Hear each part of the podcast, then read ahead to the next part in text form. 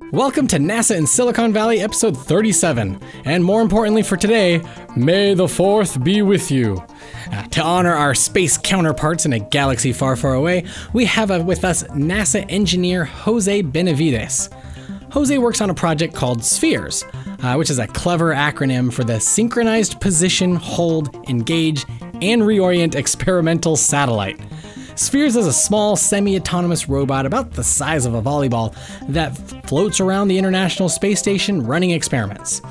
It's a really cool testament to how technology drives exploration and also how the ISS is working off the Earth for the Earth.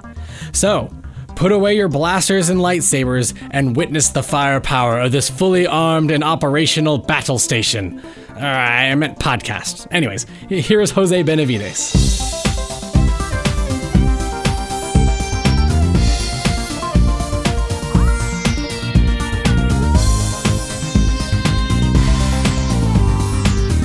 We always like to start it off. Tell us a little bit about yourself. How did you join NASA? How did you get to Silicon Valley? Uh, right out of school, actually. Nice. Uh, I graduated. Well, actually, I didn't, hadn't even graduated yet, and uh, professor I work with uh, at Arizona State Okay. uh, got me a interview with a uh, person here at NASA Ames, and I got the job. I was really excited. Uh, like many people, I, I idolize uh, NASA, and um, really excited. Uh, I did grow up uh, there outside of Phoenix. I went to school at Arizona State there in Tempe. And uh, I was more than happy to move out here uh, to NASA Ames uh, for a uh, job. So it didn't start off as like an internship or anything. You just saw a job posting. um, Uh, well, so I actually didn't see the job posting. I was referred by my professor, my uh, uh, advisor, actually there at Arizona State. knew knew a friend here at uh, NASA Ames looking for someone with my background, and uh, got me the uh, interview. I flew out here for the interview, and and uh, I- just, it just worked out perfectly. yeah, it worked out really well. Um, it was a contractor position uh, in a controls group here at NASA Ames, Okay. uh, working on uh, hypersonic aircraft. Oh, And, wow. And to my mind, you know how how cool is that, right? so uh, I jumped on it, and uh, together with my wife, came came out here and, and started the job. So what was it like those those early days? You came out. You're working on a hypersonic aircraft. Yeah, so that was really cool. So that Yeah. that actually stemmed out of work my advisor was working on, and I got to support him a little bit on that. And it was focused on the design of uh, scramjet powered hypersonic aircraft. So more Okay. specifically, Yeah. the controls centered design. So how do you design an aircraft to be more easily controlled? And Mm-hmm. Okay. as it turns out, that was a very important aspect for these hypersonic aircraft because their performance margins are razor thin and Oh, wow. uh, very high performance. Uh, their controllability was was very different than a standard aircraft, right? Uh-huh. A standard aircraft, you can have a pilot, they, they control them this way and that. But when you're going Mach Basically, 10, I was gonna say like you're going faster than the speeding bullet. yeah, you're, you're going Mach 10, and uh, and then uh, compounding that is uh, the fact that you're using scramjet uh, engines, which uh, pull the oxygen out of the air, um, Oh, wow. uh, and the combustion uh, doesn't involve any moving parts. It, it, it- once you're going uh, those uh, speeds, you can uh, compress your air Okay. into a combustible uh, form, and the angle at which the aircraft going has huge impacts on on how that engine performs. So you have to control the uh, aircraft in a very special way. And so we were looking at uh, how can the whole aircraft be designed in such a way that it's uh, more easily controlled.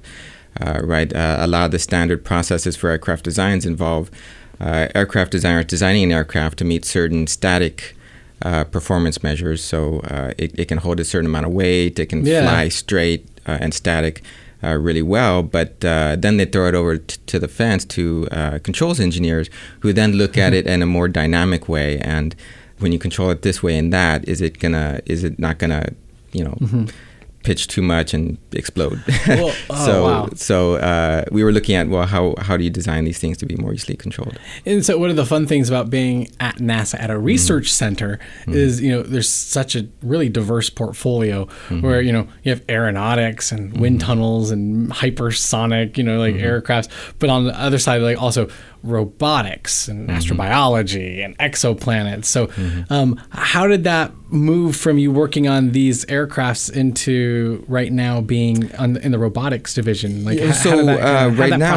I am working on a project called Spheres um, and uh, what's going to become Astrobee facility. Um, So, for folks listening who have no clue what Spheres is, Mm-hmm. so yeah, yeah. Uh, I, I did recommend anybody to could go out and take a look. It's it's um, made the headlines a few times. NASA.gov slash spheres, Okay. uh, and easy And enough. it's- and it's uh, spelled correctly, though it's still an acronym. Right. Yes. Right. Um, so just just like the shape, uh, it's spelled uh, in the same way. It is an acronym. It's basically a volleyball-sized small satellite that Okay. operates inside the the uh, International Space Station. So Okay. the common reference uh, I'll use uh, in referring people is it's exactly like the uh, droid on Star Wars. This It's is the- the little floating ball. it's a floating ball on the Millennium Falcon where Luke Skywalker Is is, training uh, with his lightsaber. Training with his lightsaber, absolutely. It's true. So it's a little And- ball that's floating around. And as the story goes, there was an MIT professor who uh, showed that clip of Star Wars to his uh, senior design class and said, "Hey guys, I want you to build this." And uh, sure Nice. enough, together with some DARPA funding, that's exactly what they did. Uh, they built uh, three of these things, uh, sent them up to the space station. Uh, first operated in 2006. Mm-hmm. Okay. They've been in continuous operation uh, ever since. So, uh, well over 10 years now that Spheres has been in operation on ISS. Uh, initially uh, designed by MIT to look at things like automated docking, formation flight, uh, controls algorithms. Uh, it's since then been used for all kinds of research because Yeah. it's in 2010 it was transitioned to NASA Ames to be managed as a facility on the space station, where Okay. we cater to uh, researchers all around the country that use uh, spheres as a test bed on ISS to study all kinds of different things from uh, the sloshing of upper stage rocket fuel to uh, electromagnetic formation flight, different kinds of propulsion, uh, in space assembly. Uh, robotic interactions with crew on, on ISS. So, all kinds of really cool research, uh, even outreach. There, there's this really cool Yeah. program MIT leads called Zero Robotics, Okay. where um, it's very similar to First Robotics, if, you, if you've heard of that, where uh, high ro- schools, the- yeah, yeah, high robotic schools, competitions. exactly. They they form uh, robot clubs and they compete with other high schools all around the country in the robots they build. Except with Zero Robotics, uh, it's more programming focused, and then of course the uh, finals takes place on the space station, uh, Really? uh, uh, narrated uh, by the crew themselves in real time. The students uh, travel to MIT and witness their code operating on the International Space Station. So it's like you So- have these balls floating around in, Yeah. in the space station, and students, folks, can be like, "All right, well, we're going to take over. We're going to we have a science experiment, or we're going to take over these balls." And Absolutely. Well, s- well uh, so just like First Robotics, uh, the game changes every year. So there's actually a, a Oh, virtual okay. game overlaid onto uh, the Spheres hardware, where the students, for example, one year were programming the Spheres to repel asteroids from crashing into Earth. Or Oh, this wow. latest year, they, they were uh, deploying GPS satellites on Mars. Uh, so this whole virtual game that they're programming to, and then they earn points and compete with the other teams across the country and across the world. There, there are teams in, in Europe, in Australia.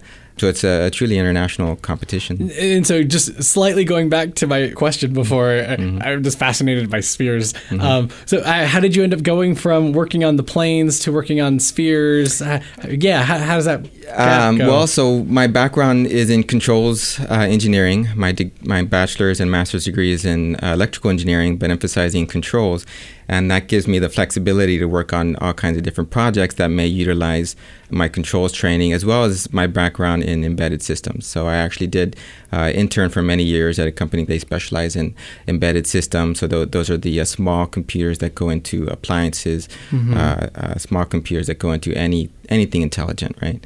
And uh, I got to learn about how to program those things, uh, how to design circuits, how to design those types of applications. So uh, I had a background in both uh, controls engineering, electrical engineering, um, as well as uh, hardware design and software development. So with that kind of background, I was able to come to NASA, initially working on hypersonic aircraft, where we were looking at the mathematical models that dictate, you know, how a, a hypersonic aircraft flies. um, and then uh, the ensuing uh, controls algorithms needed to keep that stable. From there, I went to a project called uh, TFMS, Tactical Flight Management System, okay. where we were looking at the autopilot in uh, general transport uh, aircraft, the, the kind we would fly any any day of the week, uh, the 747, 737 Boeing aircraft, where there is this flight management computer in the cockpit that a, a, pilot programs his flight plan into and then can turn on the autopilot to, to fly a particular flight plan. And we were looking at ways of making that more intelligent, mm-hmm. more safe, basically, uh, so that the pilot can be better aware of what the autopilot is doing. So okay. uh, there are scenarios where the, the pilot might not be uh, aware of exactly which mode or which uh, what objectives the autopilot is doing. So is there a way to uh, put more intelligence into the flight management computer and the autopilots to better communicate that information to the crew of an aircraft? And so I, I worked on that for, for a little while. Um, but uh, in 2010, I came on as a, an engineer with the uh, Spheres uh, facility project mm-hmm. Uh, here at Ames when it was transitioned here from, from MIT. Yeah, I've been with that project ever since, really. Uh, and to, to this day, I'm now the project manager for that Spheres facility um, and uh, support you know researchers all over the country utilize uh, the Spheres platform. Well, and I know for um, whenever we bring people over, like tours or the press come over, it's like showing off Spheres always seems to be the it's always the go-to yeah. place because like yeah. you can actually see it in your lab and mm-hmm. see like you know the you see the balls like and then see video of how they mm-hmm. operate up on the space mm-hmm. station. Mm-hmm. Yeah, yeah, it's uh, great to do those tours. It's it certainly draws the eyes as, as you see these these things that can move across our granite table where we test these out, as well as our uh, MGTF, our microgravity test facility, where they can be operated on a gantry and uh, where they can really be tested, uh, at least kind of like they might fly in space. I was going right? to say that seems to be the biggest difference of yeah. you know if you're even for students or people who are putting code into the spheres into the robotics how do you even test that in a lab when you have gravity? And obviously, you know, yeah. the, the thing that makes it float mm-hmm. up on the space station yeah. is that there is, you know, no, zero gravity. No gravity. So, so, that that is a very how do, you do that. Yeah. Well, so first off, it is very much a unique environment, and that's why we have the space station. Is we have a, a very risk tolerant environment on the space station. It's basically a lab up in space where we mm-hmm. can prototype things, test things. Um, and that's the, the big benefit of Spheres on station is we can test out algorithms and software that uh, may have a bug. Some things might go wrong, uh, where we just ask the crew to go over and push a reset button. No, no big deal. But you know, if something like that happens on a dedicated uh, satellite or, or far more expensive item, then uh, you're having a really bad day. so, uh, yeah. so the, the big benefit of having ISS is being able to do prototypes and, and testing of technologies in a very risk tolerant environment. So that's a big part of what Spheres can do on, on ISS is take advantage of that microgravity environment. Uh, but we still want to do our testing on the ground as much as we can yeah. before we send it up to ISS, and that's where our labs come in. And the Granite table, the, our Granite lab um, is where we can do that in part, where uh, basically we have a reverse air hockey table. If, you, have ever been okay. to a, an arcade, yeah. you, you played air hockey. Uh, there's air blowing up. Exactly, there's air blowing up, and it allows the puck to move across the surface with almost no friction, friction right? Yeah. It, it's really smooth, and that's what we need to be able to approximate uh, microgravity in at least three degrees of freedom, right? So uh, left, right, up, down, uh, and then in rotation. Okay. And uh, it can move across the table as if it's in space because there's no friction. Right up in space in microgravity, you set something going, it's going to keep going forever yeah. until something slows it down. Right. um, so uh, on the table, that's what we have is a very flat, very smooth granite table, and then it's the air carriage on on the table that has these pucks uh, fed by uh, compressed CO2 that okay. forms that cushion of air between the air carriage and the table. And uh, it can slide across uh, with almost no friction. And then it's the uh, built in propulsion of the spheres unit that uh, moves, moves it. it. around. Yeah, just like it would up in space. Well, even on that, you figure that you have the gravity pulling down, and then mm-hmm. you have the air hockey table for lack right. of right. Well, again, it's that, that gravity, that pesky gravity vector yes. that uh, gets in the way, and that's why the granite table has to be uh, to within half a paper's width difference from one end of the table to the other, and we're talking a good three meters across. Oh wow! Uh, so uh, because the slightest uh, incline in that table, the air carrier is It's going to start. fall. Yeah, the air Ooh. carrier is going to start moving, and uh, if we want to approximate space, if something's set still, it's going to remain still forever, and Yeah. that's what we need it to do on on the table. So a very flat, very smooth surface uh, with uh, no incline, uh, or at least Okay. as small as we can get. And so like basically no friction, but you want to put it so if it's going to move, it's going to move on its own accord. Exactly. Yeah, exactly. but even still, you figure that's still like almost like a 2D kind of plane because it's Right, not so- going vertical. Right. Yeah. There's no vertical motion. It's all 2D, uh, and then together with its rotation, we can consider it at three DOF, three degrees of freedom motion. Yeah. Um, and then, then so that's where we then go over to our MGTF, where Okay, uh, just what- just what like that? well, just Tell- like the granite the granite table gives us the, the world's best uh, air hockey table, and the MGTF we have the world's best uh, uh, crane game. Uh, Okay. so uh, you know, I, I, I I'm just joking about that, but it's basically a big gantry, a big uh, Okay. uh, contraption that can move something in a full six degrees of freedom across a module. Uh, what we have there is the mock-up of the JEM module on, on ISS, and this big gantry that uh, can move uh, free flyer like spheres across the module as w- together with the gantry built in. Uh, that can Okay. rotate it in any in any given way. Describe the gantry. Describe So what are you uh, looking at? Well, so when it comes to the gantry, think of again an arcade where you have this big hook that With comes the- the down. claw that comes yeah, down exactly. a the claw comes down, picks something up, and can move it, It can move any it. which way, right? Yeah. And then replace that claw with a gimbal. Uh, where Okay. you have something that can rotate any which way. Okay. And then inside that gimbal is uh, spheres. Uh, so And so, but then it still spheres is the thing that controls where it goes. well, so with or- this gantry, the way we have it these days is uh, it's actively controlled. So we actually have motors in the gimbal that will move it the way we want it to move. Okay. Uh, together with the gantry, actually, it's actively controlled. Uh, there were initial ideas where this gantry, in fact, could be completely passive, and it's the free flyer doing the moving.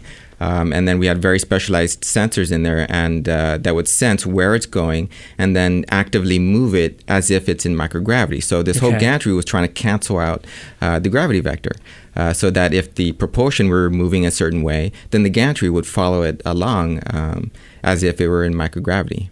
And this whole setup was actually first built and developed here at Ames for uh, a project called PSA. It was Okay. a previous incarnation of a free flyer project developed here at NASA Ames. They first developed this whole uh, lab setup to be able to do these kinds of simulations. And, and so you talked about like the robotics competition that people participate in, and um, some of the experiments. Go into a little detail. What, what is a typical kind of experiment that you would do on spheres? That's that so comes to mind. It's, it's hard to say there's anything typical considering all the different kinds of research w- we've done Yeah. using spheres. Um, but uh, one typical one might be one MIT is doing these days where they're looking at in space automated docking of two satellites. Okay. Uh, or multiple satellites, uh, where they've outfitted spheres with additional hardware that includes uh, a rigid docking mechanism, together with some cameras that aid the uh, navigation of two of these units, and uh, and so they put together and plan out what's called a test session, a spheres test session that we'll conduct on the space station, where the crew will pull out the spheres, pull out any additional hardware needed, Okay. uh, do the assembly, uh, program the spheres with software that was uh, developed beforehand.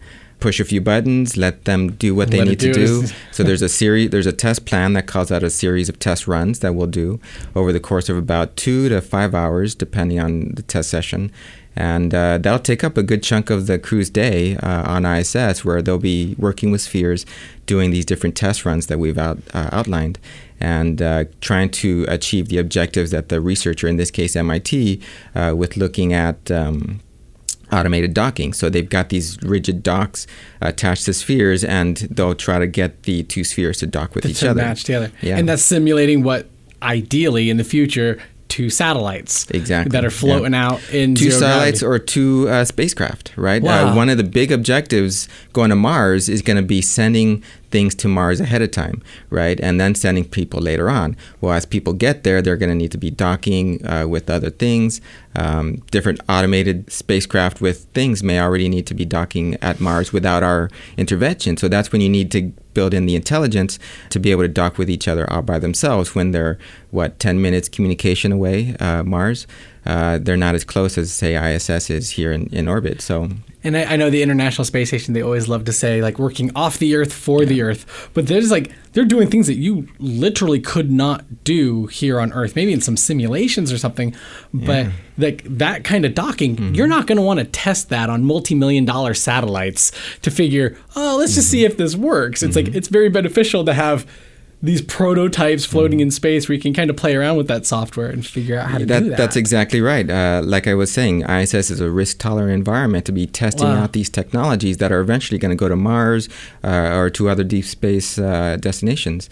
Um, and just another example of something you can only do on ISS is uh, an investigation called SLOSH, okay. Uh, where uh, these researchers out of KSC put up tanks of fluid, colored fluid, uh, that would be sloshed around by two spheres units, uh, okay. monitored by some HD cameras.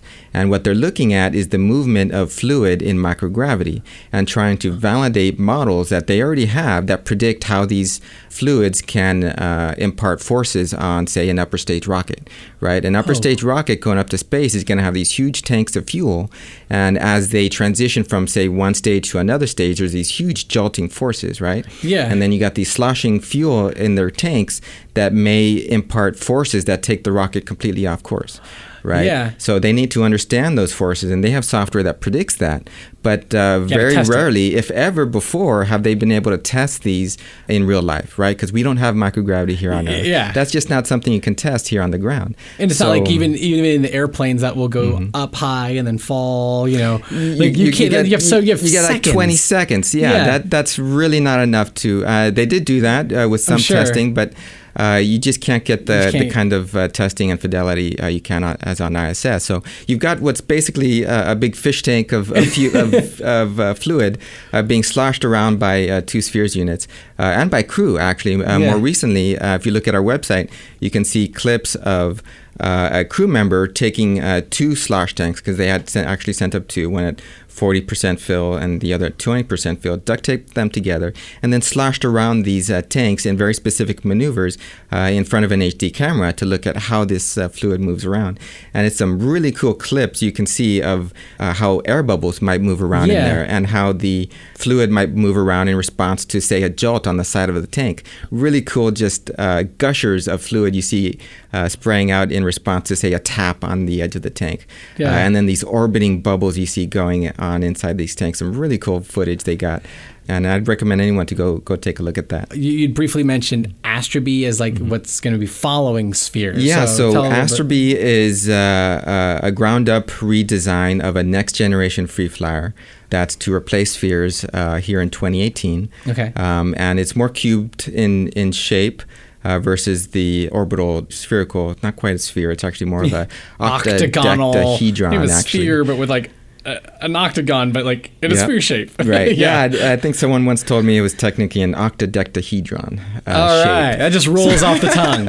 I had to practice that one a bit. Yeah. Uh, but yeah, so spheres is, is, as its propulsion system uses CO2, compressed CO2 to move around. Okay. Uh, so Astrobee is being designed uh, to use a blower based system, which is actually okay. Uh, powered by batteries, which makes it far more automated, right? It, it can, yeah. it has its own docking station where it can recharge its batteries and not need any external uh, fuel to, to move around like Spheres does. Because uh, we actually refill those CO2 tanks here at Ames and send them up every time to replenish uh, Spheres. It's like the vacuum cleaner. They're like yeah, goes out and vacuums exactly. and then redocks itself. Uh, it wouldn't be the first time that uh, Astrobee is compared to uh, the Roomba. The of, Roomba. Of, the Roomba of ISS. but it's floating in ISS. It like floats around, yep. does its job, and goes back home at the exactly. end of the day. And, and so that's up. a big goal of Astrobee is to automate these things that crew doesn't have to do. Awesome. Um, so it's uh, really has three objectives. Uh, first off, to replace Spheres as a research platform to do mm-hmm. any number of different research investigations. Uh, second, to be a mobile uh, camera platform, uh, so ground controllers can control this thing on ISS and get different uh, views and camera feeds from ISS without having to bother crew. Uh, and then as well as a mobile sensor platform. So you can put any number of different sensors on this thing and it can do sensor sweeps all around ISS uh, that crew doesn't have to do because that's actually something they do uh, occasionally is uh, do different kinds of sensor sweeps of ISS to measure radiation or CO2 or any number of other things. And uh, this can be automated by a free flyer like Astrobee.